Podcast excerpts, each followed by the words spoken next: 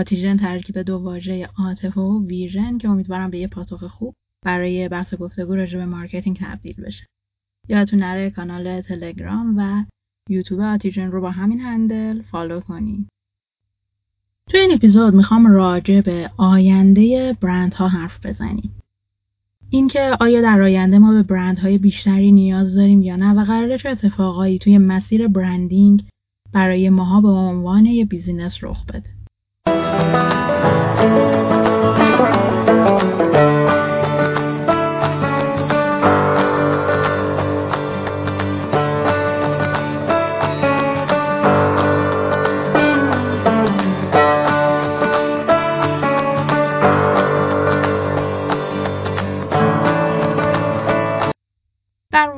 نقطه شروع برند و برندسازی احتمالاً از کپیتالیزم بود که باعث شد دستاوردهای زیادی بشر داشته باشه و بعد از اون انقلاب صنعتی باعث شد فناوری‌های بزرگ، پزشکی مدرن یا حتی جنبش‌های محیط زیستی و اینها برای در واقع رهایی مردم از فقر، بالا بردن استانداردهای زندگی و حتی افزایش امید به زندگی ایجاد بشه که قطعاً هم فواید زیادی واسه آدم‌ها داشته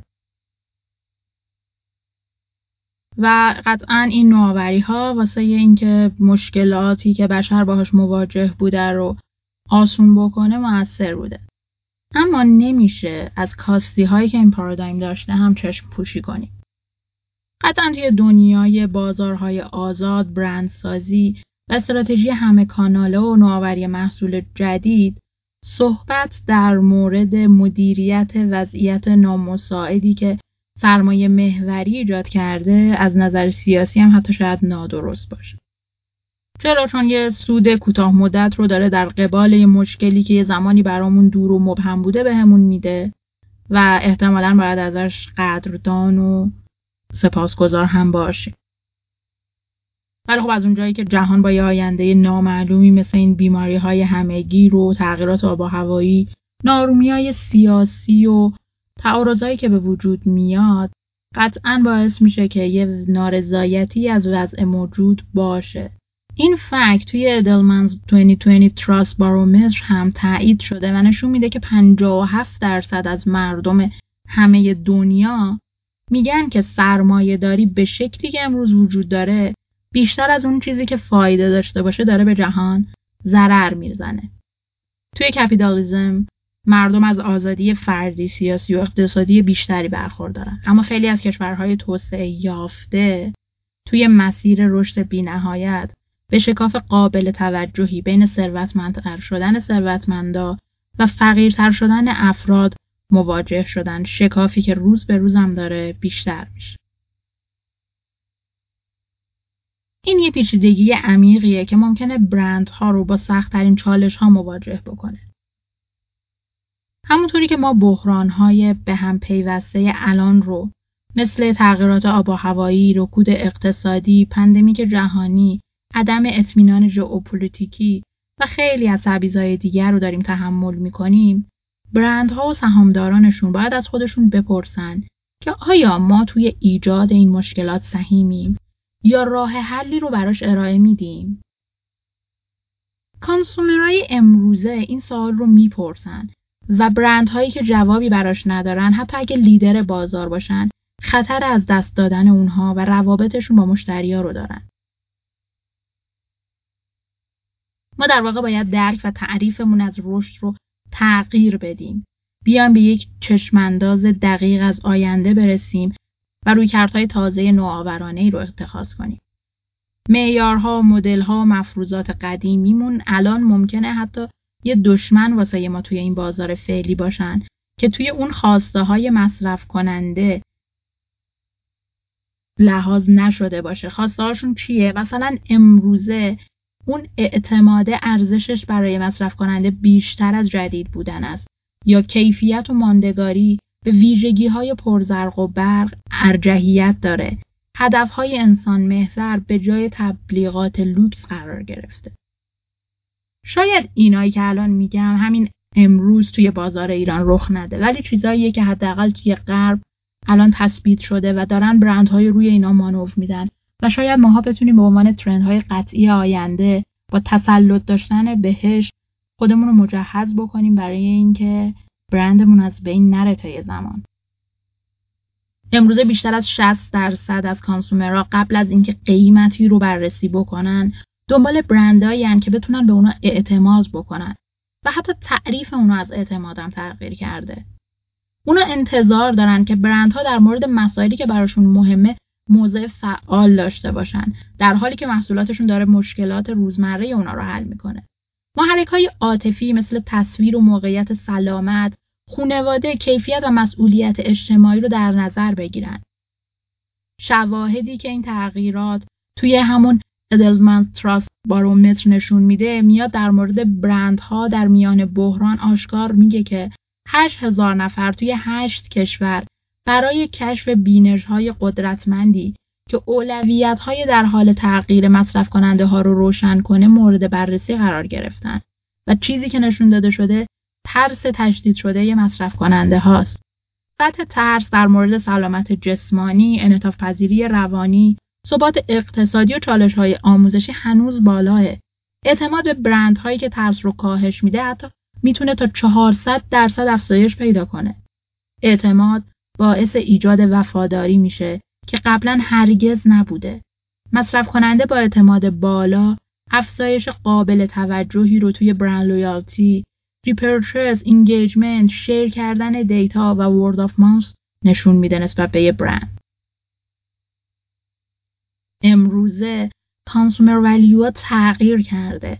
گذراندن وقت با خانواده، خریدای هوشمندانه، کمک به افراد دیگه، پاسخ‌های اصلی اون تاپ ریسپانس‌های یه برندن، در حالی که ایجاد یه تصویر خارجی به عنوان یه ترندستر دیده شدن توی اولویت قرار گرفته. انتظار میره که برندها در مورد مسائل و مشکلات اجتماعی بزرگتر زمان صحبت کنند و روی این مشکلات اکت داشته باشن. توی برند اکشن اتفاقی که افتاده اینه که برند استوری تلینگ الان شیفت شده با برند دوینگ، جایی که اقدام‌هایی که یه برند انجام میده صدای رساتری از تگلاین یا شعاراش داره.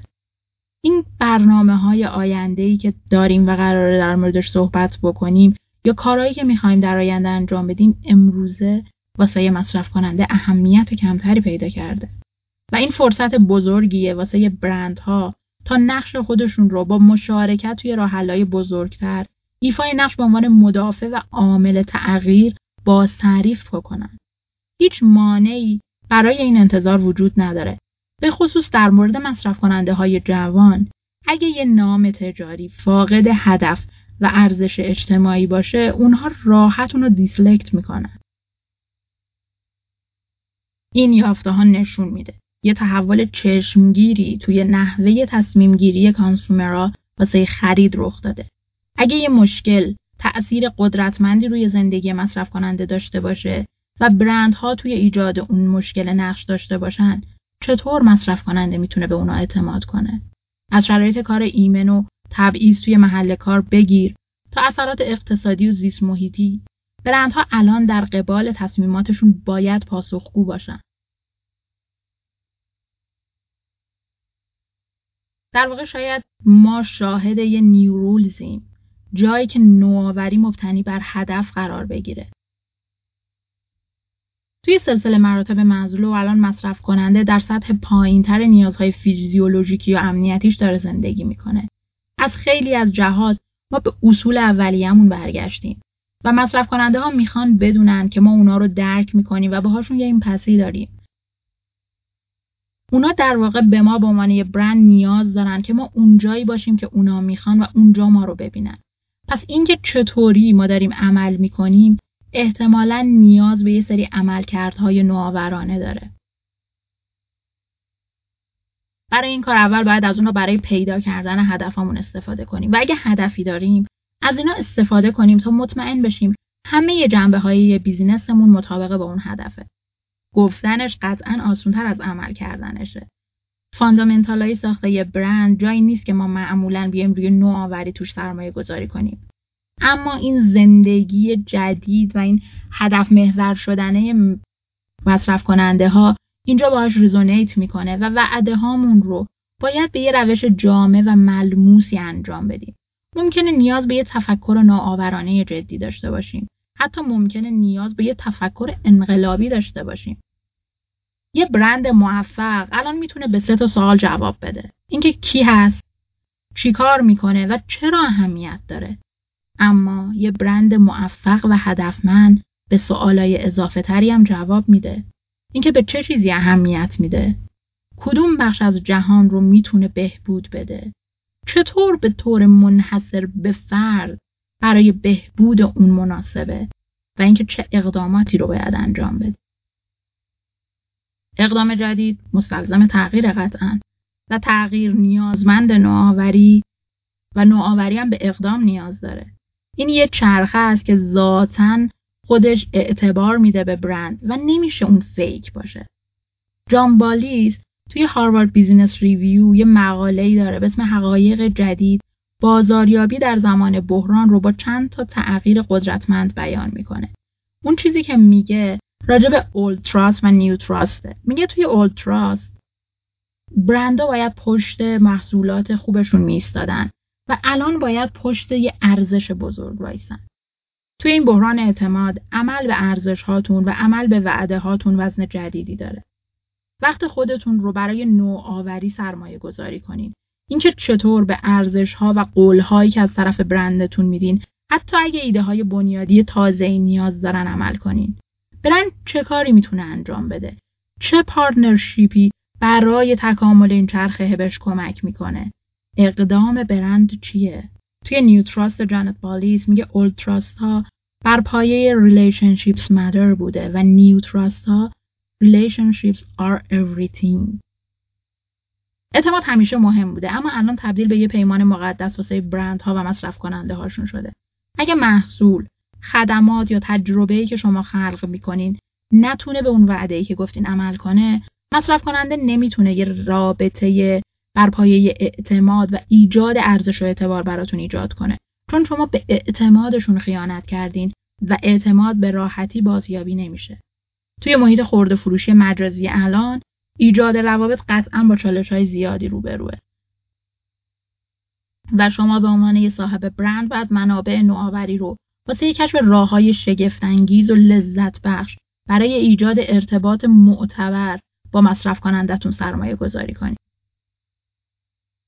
اون جاییه که توی اولد تراستش میگه که شما در حال رقابت با رقبای خودتون هستین در قدیم و در جدید شما در حال رقابت با بهترین تجربه‌ای هستین که آخرین بار مشتریتون داشته. نسل‌های جوان‌تر با فناوری‌هایی که توی زندگی روزمرهشون هست درگیر و اصلا زندگیشون با اون درهم تنیده شده و بزرگ شدن. اونها پر از خاطراتی از تجربه‌های سفارشی سازی شده و محصولات خیلی شخصی. پس مصرف کننده‌های جدید و جوان امروزی انتظار بیشتری رو دارن.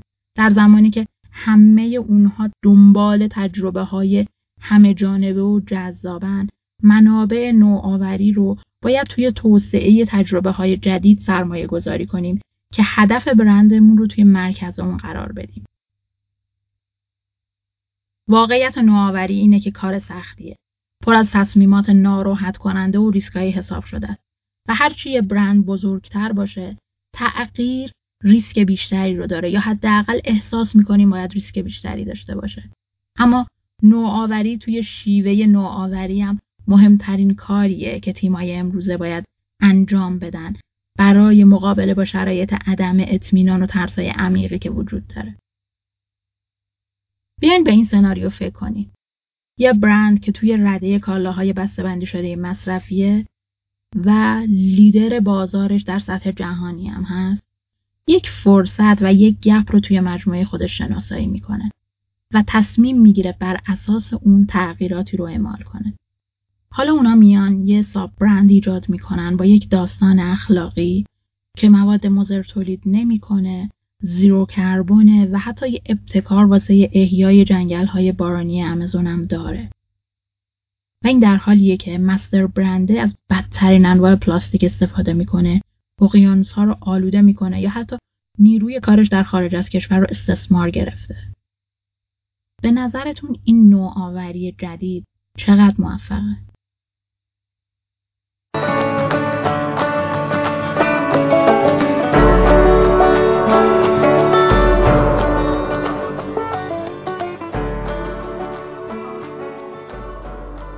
مرسی که شنونده اپیزود 18 بودین. حتما برام نظراتتون، پیشنهاداتتون رو کامنت بکنید. یادتون نره تلگرام و یوتیوب آتیژن رو فالو کنین و اپیزود بعد رو اصلا از دست ندید.